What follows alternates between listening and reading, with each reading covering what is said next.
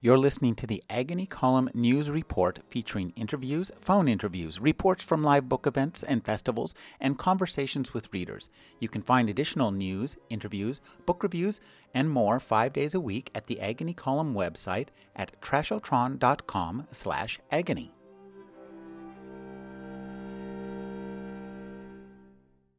My mother was not real. She was an early dream, a hope. She was a place snowy like here and cold, a wooden house on a hill above a river. An overcast day, the old white paint of the buildings made brighter somehow by the trapped light, and I was coming home from school. Ten years old, walking by myself, walking through dirty patches of snow in the yard, walking up to the narrow porch. I can't remember how my thoughts went then, can't remember who I was or what I felt like. All of that is gone, erased. I opened our front door and found my mother hanging from the rafters. I'm sorry, I said, and I stepped back and closed the door. I was outside on the porch again. You said that? Rhoda asked. You said you were sorry? Yes. Oh, Mom. It was long ago, Irene said, and it was something I couldn't see even at the time, so I can't see it now. I don't know what she looked like hanging there. I don't remember any of it, only that it was. David Vann is the author of the nonfiction works Last Day on Earth, a portrait of the NIU school shooter, and A Mile Down, the true story of a disastrous career at sea. He's the author of the short story collection Legend of a Suicide. His first novel is Caribou Island. Thank you for speaking with me, David. Thanks for having me on the show. David, this book is set in Alaska, as is Sukkwan Island, and mm-hmm. they're both set on these kind of remote settings. Tell us about growing up in Alaska, which was, I gather, where you were born. Right. I was born out on the Aleutian Islands on Adak Island and then spent my early childhood in Ketchikan in southeast Alaska, which is rainforest. It has over 230 inches of rain a year, so it rains basically every day. And our house was at the end of a street uh, right at the edge of the forest, and so I spent a lot of my first couple of years of memory playing in that forest. And it was a, an incredible place because we really had wolves and bears, and I always felt that I was being watched and possibly hunted, and it felt very live and kind of scary in that way. And it was a thick forest that had a lot of deadfall of trees that had fallen over the path and a lot of undergrowth. And so when I was a kid, as I'd run along on these pathways, I would sometimes actually fall through and disappear and hit a second floor below. And, and it seemed a mysterious place to me because of moments like that. Uh, huge, strange, bright, waxy flowers and, and these uh, fungal growths on the trees, these conchs, and it was it was a, an amazing place. And the, the, the fish were enormous too. The the first salmon, king salmon that I caught was taller than I was by about an inch and a half. It was a 45 minute fight in a river, and it seemed like the battle could go either way. My dad was holding on to the back of me so he wouldn't lose me. Uh, and my grandfather caught a 250 pound halibut, uh, which is just enormous, about eight feet tall and about maybe five feet wide or something. And just uh, watching that emerge from from the depths, from hundreds of feet below us, and watching it just grow larger and larger until it was impossible by the time it got to the surface. I, I guess that's what Alaskan landscape has always meant for me. This this place that shifts and transforms and starts to become metaphor and starts to indicate the inside lives of the characters. And, and that's what I kept returning to in Caribou Island is I just kept describing the place and then the story and the characters came from the place. There's a great passage in this book where your one of your characters says they're seeking an elemental life, and mm-hmm. and I think that's one of the things you do really well in this book is is portray that. And you know, when you're describing the landscape, the, particularly the deadfalls and the halibut coming up, mm-hmm. there is this feeling in the book that there are surfaces and there are, but those surfaces are always razor thin veneer. There are thin ice everywhere in this mm-hmm. book. Yeah, at at one point. Irene looks down through the ice on the lake and finds it opaque. She can't see down into anything. And the characters often find that they can't see who they are and they can't get who they are now to match up with who they were five years ago or 20 years ago. And the characters are trying to make stories of themselves that will make sense. And the natural landscape all the, around them is like a giant mirror, and it, it also amplifies what's going on for them. Um, so I think that wilderness doesn't have any meaning on its own. I think I think we give it meaning, and because things aren't going very well for Gary and Irene, whose 30-year marriage is falling apart out in the wilderness, uh, that wilderness becomes a kind of terrifying place. All the people in this book, you know, uh, are, I really like them all, and it, it, has an interesting plot arc, which is uh, briefly put bad to worse. right, right. The train wreck.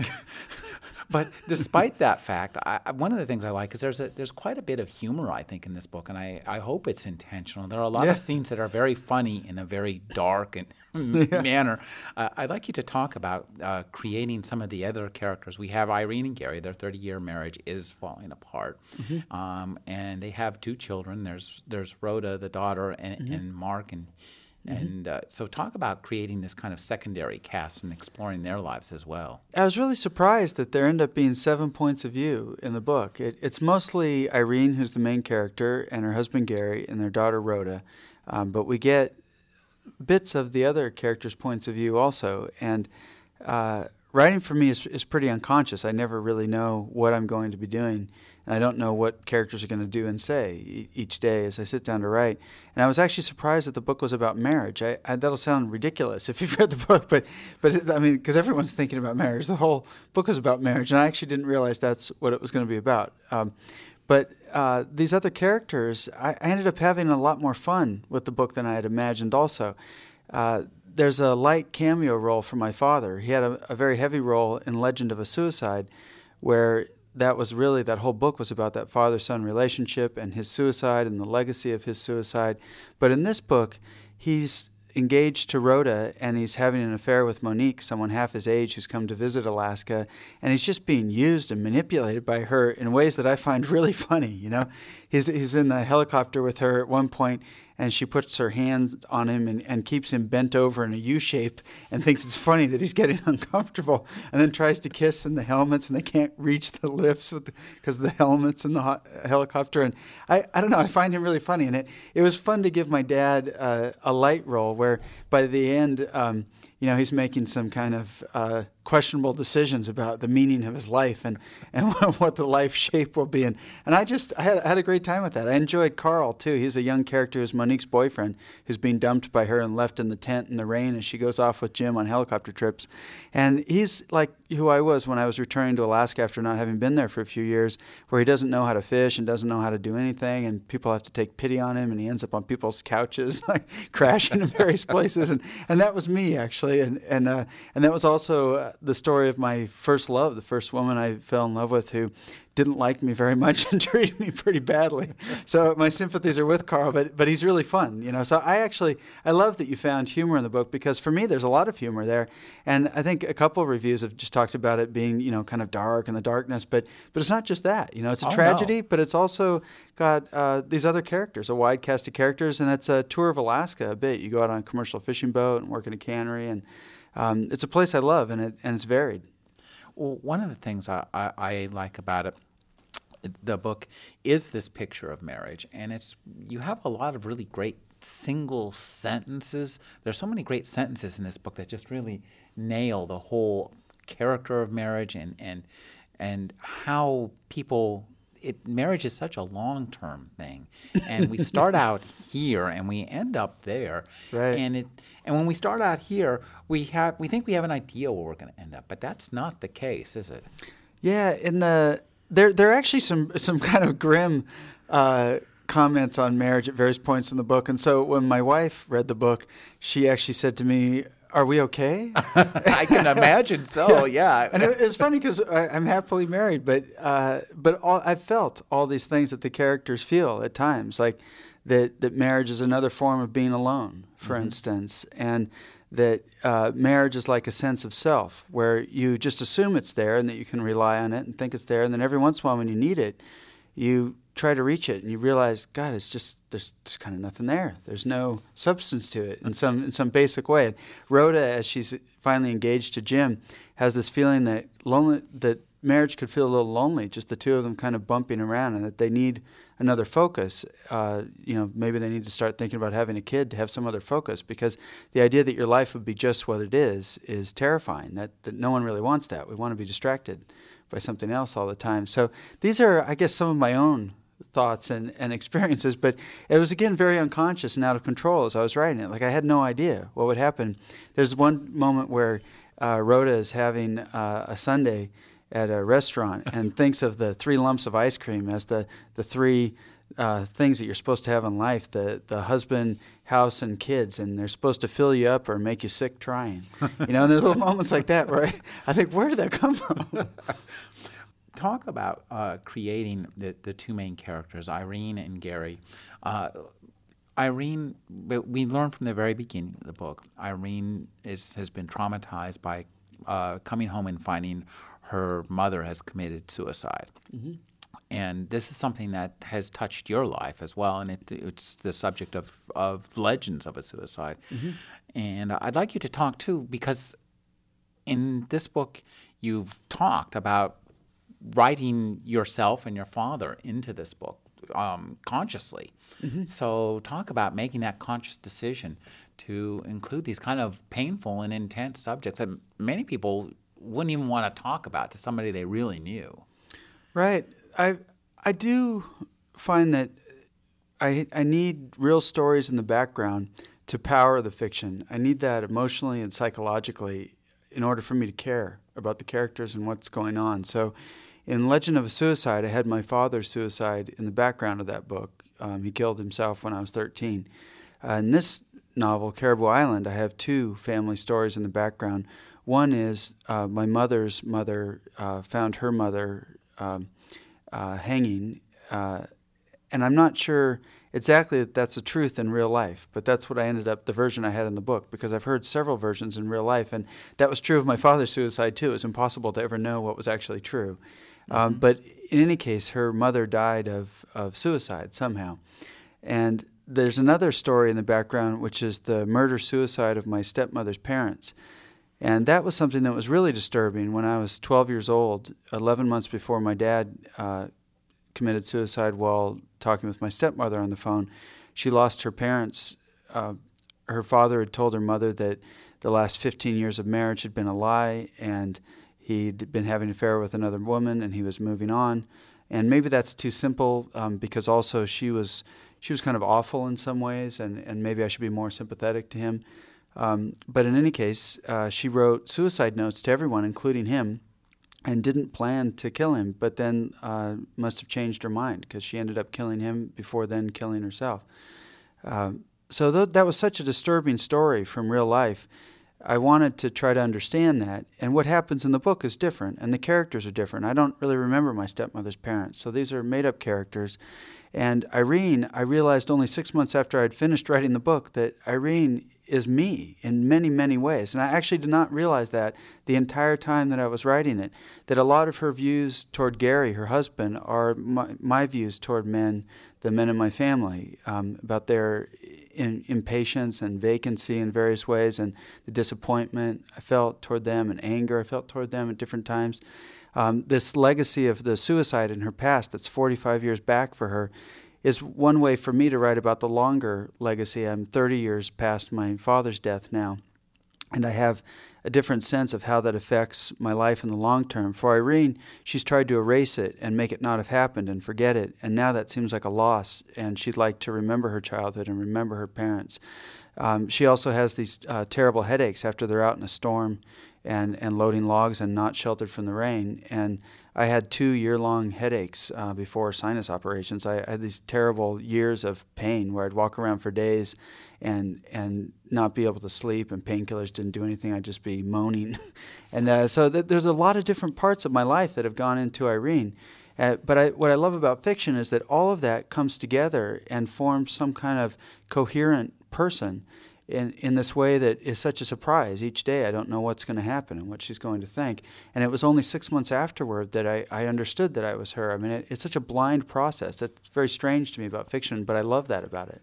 Boy, that is so interesting to hear you say that. I, I mean, uh, one of the things you, you were talking about the observations of men. I love your observations of men because these are things are things are, are, things that I've thought and also have been said to me. And, and right, right.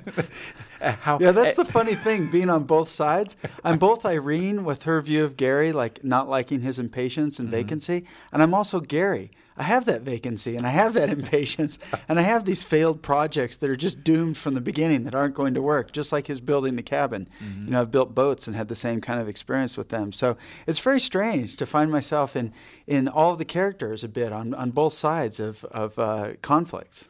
Well, you know, I think one of the smartest things you say is that how men never grow up. I don't think any of us get past being teenagers. I know that's uh, that's constantly accused of me. I recently too. Uh-huh. Talk about uh, men viewing, you know, full-grown men who have had full lives and marriages and reasonable success. I mean, Gary and Irene have been together for 30 years. Their kids mm-hmm. are pretty good. Mm-hmm. And talk about how a man like that is also just like a big damn teenager. Well, I think it again comes back to stories, the stories that we tell about our lives to make sense of our lives and to make a sense of self and and to make up who we are. And I think that Gary has various ideas about who he is that that that don't match up to reality. He he went to Alaska originally to run away from his dissertation in Berkeley, which he realized he wasn't going to do because he, he couldn't really compete with the other students. He wasn't quite smart enough. This is again based on something in my real life, and that I wanted to be a medievalist, and I realized I wasn't smart enough. That I had studied Latin and Old English and Middle English and German, but I didn't have French and Old French. Old and French and Old I just, French. I wasn't going to quite make it, you know. So uh, you know, there's a little bit of of my real life there. Um, but I think that in some ways, if you don't live the life that that you feel like you should have lived, you get frozen in some way in time and you, you kind of don't progress in some way.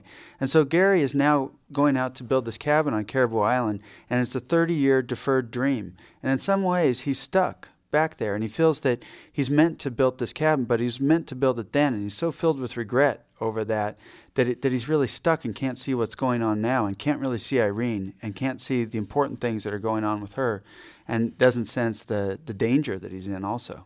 I, I also uh, love uh, the, the, their children, Rhoda and Mark. And, and Mark and Karen are an interesting pair. And this is, let's explore uh, Alaska a little bit.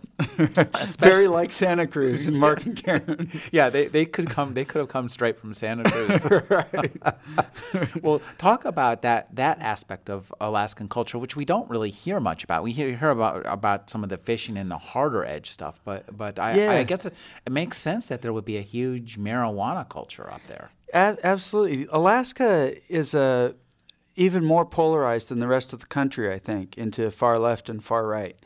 Uh, because a lot of people have gone up there to, to live on some land, be kind of away from other people, be kind of not tracked by the government so much. And that goes with people who are far on the left and are, are growing marijuana and getting high and fishing in the summer and going to Hawaii for part of the winter.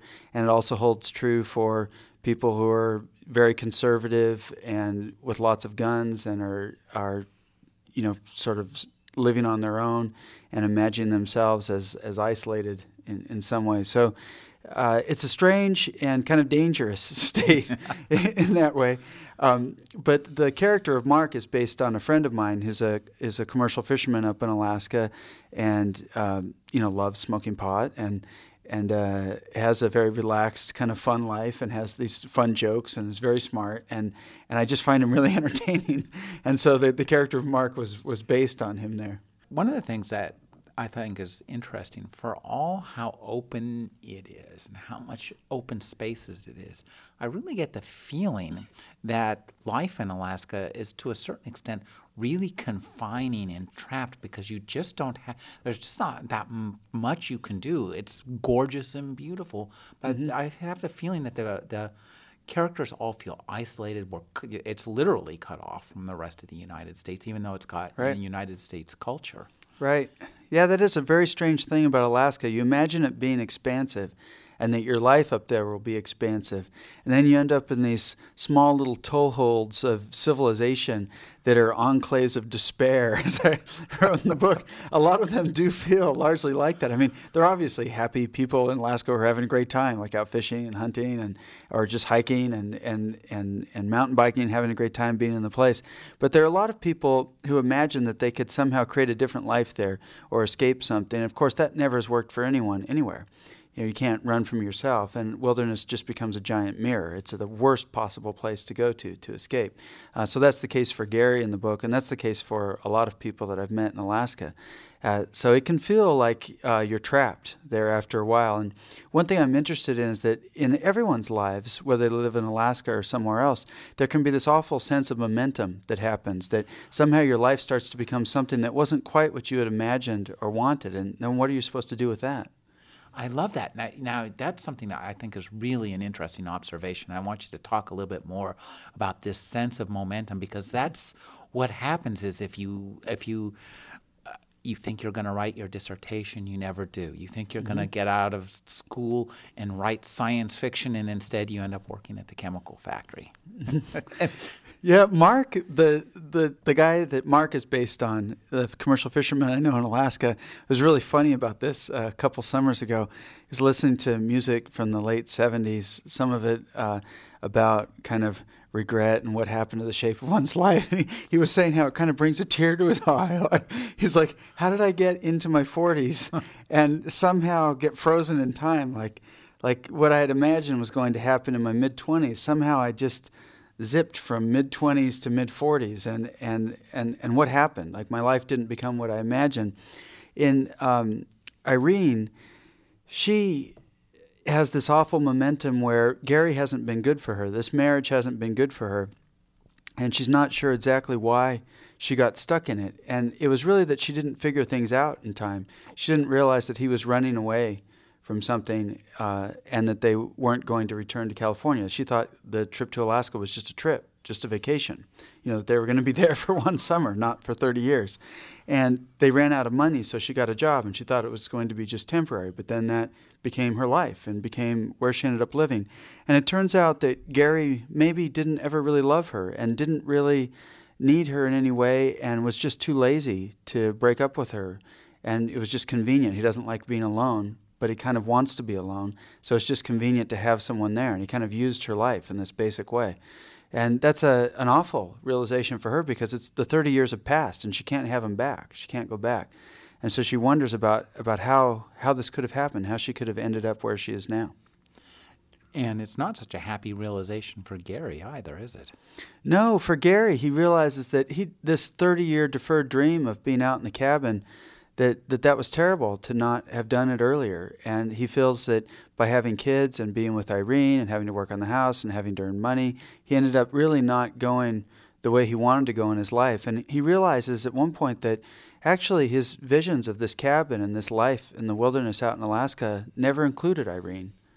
It, she was never in the picture, actually, which is a, a strange thing to realize after spending 30 years out there with her. You know, your picture of marriage is so interesting and complex. Uh, talk about, uh, and what makes this whole book yeah, is the prose. Uh, so let's talk Thanks. about writing the, the beautiful prose that just keeps us reading, no matter how grim, how dire, how horrible, awful the situations the characters are, and you can feel yourself pulled into these lives. Mm-hmm. Does this prose just flow from the tip of your pen? I really love landscape writers. I love uh, Cormac McCarthy's Blood Meridian, mm. uh, specifically for how the he best extends horror novel ever written. yeah, yeah, yeah. And I don't like horror, and I don't like that much violence actually. Uh, but it, it, that novel is so beautiful, sentence by sentence, that even violence becomes landscape, mm-hmm. and and it's it's fast. It's a fascinating novel because we don't have any access to the thoughts or feelings of the characters, and we also don't care about any of the characters. We care more about a dancing bear in the last few pages than any of the characters throughout the book. But what we do get is this beautiful description of landscape that keeps extending from the literal landscape into the figurative landscape. So to give an example, he talks about the mountains on the southern skyline stark and black and livid, like a land of some other order out there, whose true geology was not stone but fear. And that extension from the stone to fear is exactly the move that he makes throughout that book. That it, the, the stone is the concrete noun, the fear is the abstract. He's gone from the literal landscape, the actual mountains, to this imagined, parallel, figurative landscape, which becomes theme. If you add up all those moments in the book, that's how we get a sense of what the book's about, what its meaning is. It's how meaning is created in in the work, and and that's what he borrowed from Faulkner, uh, which I think is the best part of Faulkner, and it's in quite a few other landscape writers that I really like, like Marilynne Robinson's novel Housekeeping, for instance, has that same kind of extension of the landscape. It's a, a portrait of a girl and and her sister as they're passed around between family members out in this rural landscape in northern Idaho, and it's just so beautiful the the landscape and the lake and the different margins of the lake and how the all of that changes shape and, and shifts and starts to give us a sense of the inside lives of the characters. So that's what I keep returning to is, is landscape. And for the sentences, stylistically, I'm in debt to those writers and also Annie Proulx, The Shipping News, the opening of that novel she uses Anglo Saxon meter and diction, and she heaps up content and cuts out grammar. So she uses sentence fragments and she uses lists and changes her, her verbs into adjectives and does everything possible to just make this a content fest, like just as, as rich a, a, soup as possible. And and so I'm really influenced by by those writers. And so I use a lot of sentence fragments and lists, and I try to to keep going to the to the content of the place, the the few images and and things in that landscape that will evoke the larger landscape that will start to see the place, and through the place we'll start to see the characters. You know, I was as I was reading this book, I started found myself in the habit of saying, "Oh, look, he trimmed out words. I could see where you pulling words, unnecessary words out of the mm-hmm. sentences to make it more compact, and it gives it such a, a rich flavor. You do write incredibly well about this beautiful Alaskan landscape. And it strikes me that you're something of a naturalist and you've written nonfiction. So I'd like mm-hmm. you to talk about the influence of just nonfiction and accumulating the scientific knowledge, mm-hmm. you know, the natural knowledge, knowing the, the names of the plants, the mosses. That, that I mean, that doesn't happen instantly without effort. No, it's it's something I think that can't be faked. Really, you have to really be interested in it. I mean, I, I love landscape, and I have all my life, and I've only felt at home in rural places. I've never felt at home in cities, and and to me. Um, I can't really get lost out in mountains. I mean, I always have a sense of where I am. And really, and, and yeah, I, I, can get lost in a city or even a shopping mall pretty easily, as my wife can attest. I get completely turned around, have no idea where I'm going. But I never get lost outside because my whole childhood in Alaska and then Northern California was spent going for hikes 10, 10 or 12 hour hikes like on, on many days i mean every week and time out on the water on boats too and and I just uh, I, I, feel at home in that place, and it seems rich and varied. And I'm really interested in learning the, the names of the plants and stuff because a lot of these plants are pretty fascinating. Like horsetail, for instance, up in Alaska, it was originally as they could grow as tall as redwoods, and they're the first to, plants to figure out how to use a vas- vascular system. So they could grow as tall as a redwood, and nothing else in the world could grow more than two inches. I mean, that's incredible to think that they're now these tiny little wispy things that are a foot or two high that seem insignificant, they seem nothing, but they have this incredible history. They used to be dominant. And, and so at one point, Irene is thinking about that, and then she rips all of them out and she says, You've stayed past your time. you know, and, and that's the feeling she has about her life and what's happened let's talk about too about the, there's so much beautiful kind of uh, symbolism built into this, and it's very natural. That one of the things I love about this novel is that it's one of the most naturalistic novels I think I've read almost ever.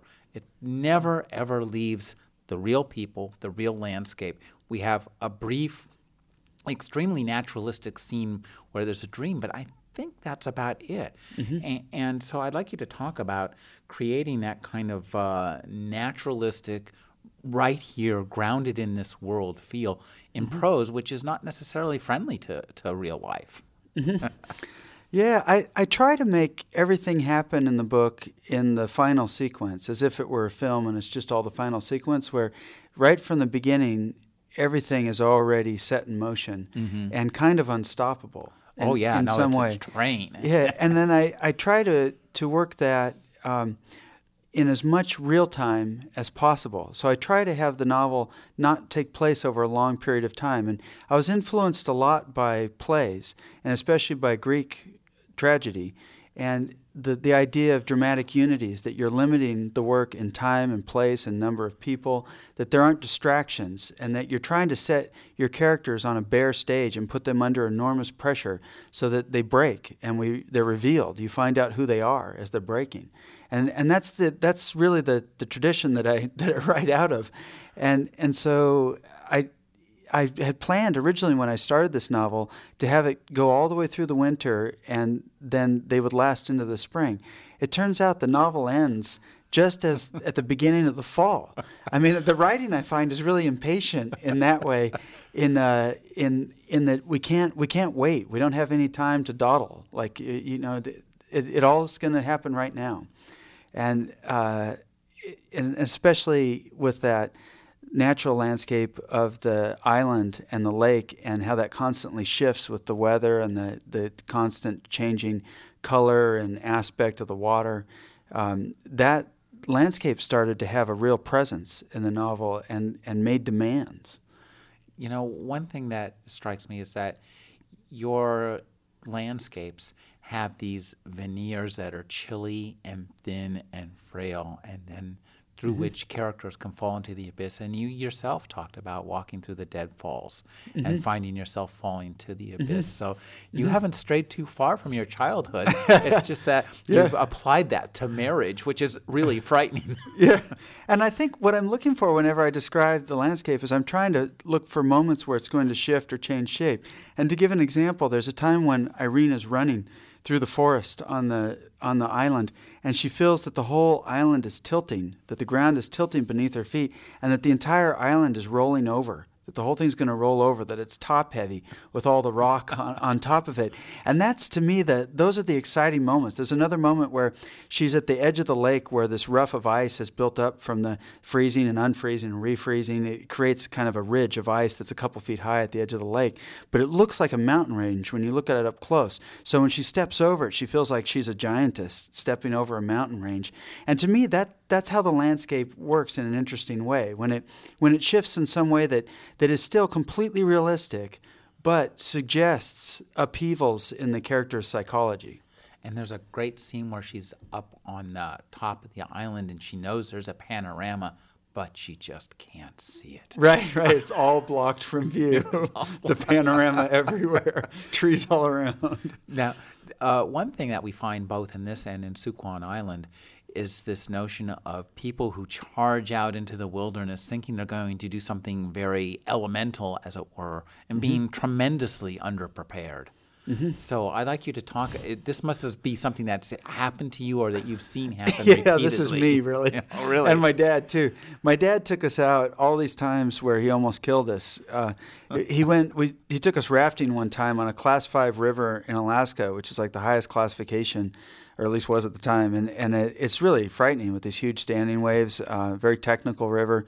And he went out, bought a new raft, and took us down. He had no experience. He was going to be the captain for it with his oars, and he took us right after heavy, heavy rains. So it was a far more frightening river even than the Class Five. And uh, the first wave we hit, of course it was like hitting a wall, completely drenched, uh, you know, just filled the boat, swamped us, knocked us from the front section to the back section almost overboard. We almost lost three generations of the family. And then we had to go down the rest of the river for hours, just slamming into everything with a solid, heavy, uh, completely swamped boat. We were like a battering ram going down that thing. And that was typical of a lot of our adventures that we had. So Gary, with his ideas of the this cabin, not very well thought out. That's certainly like my dad, and it's like me too. In building boats, I've been like that. I've just done my own plans and and just thought, oh, I can do it. And uh, you know, it hasn't gone so smoothly, really, a lot of times.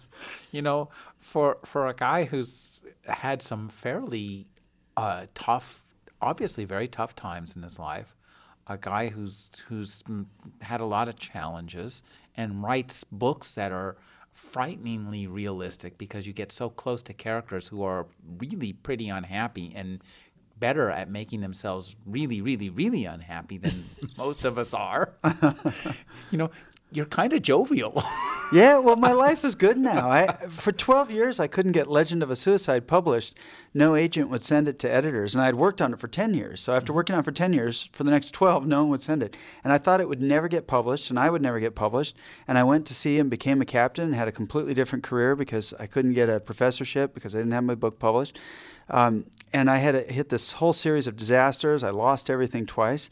Um, but then the book finally came out, and now that book, Legend of Suicide, and this one, Caribou Island, are coming out in 15 languages. And I'm getting to travel all over the world for book launches and interviews and such. And I'm working on documentary films. Like I was a captain for an ancient Egyptian ship in the Red Sea for a Nova film, and now I'm in a National Geographic film on a Viking ship that we're reconstructing. And it's just such a dream. I, I never imagined that all this was possible. So I'm happily married. We're traveling around a bunch. Uh, and it's just it's incredible. I mean, I, I I love to write. I always loved to write. I thought I would never get to just do that, and it's happening now. I'm getting to just write. It. I'd like you to talk about that feeling, this new momentum in your life, and how that kind of how you feel that relates to you know the, your previous momentum and the way you described the momentum of the lives of these characters. Mm-hmm.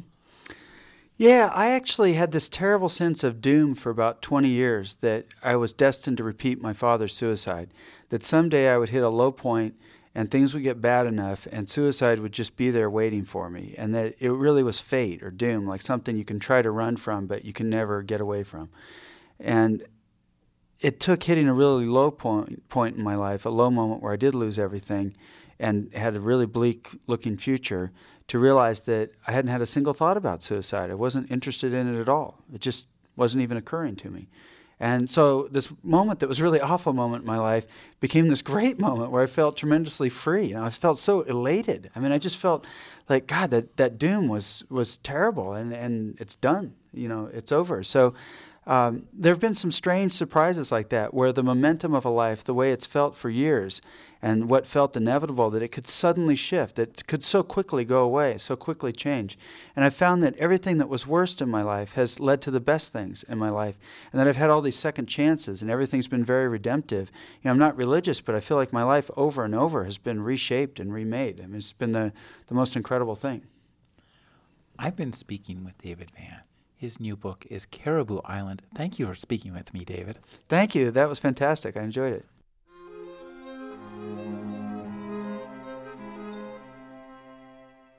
You're listening to the Agony Column News Report featuring interviews, phone interviews, reports from live book events and festivals, and conversations with readers. You can find additional news, interviews, book reviews, and more five days a week at the Agony Column website at trashotron.com slash agony.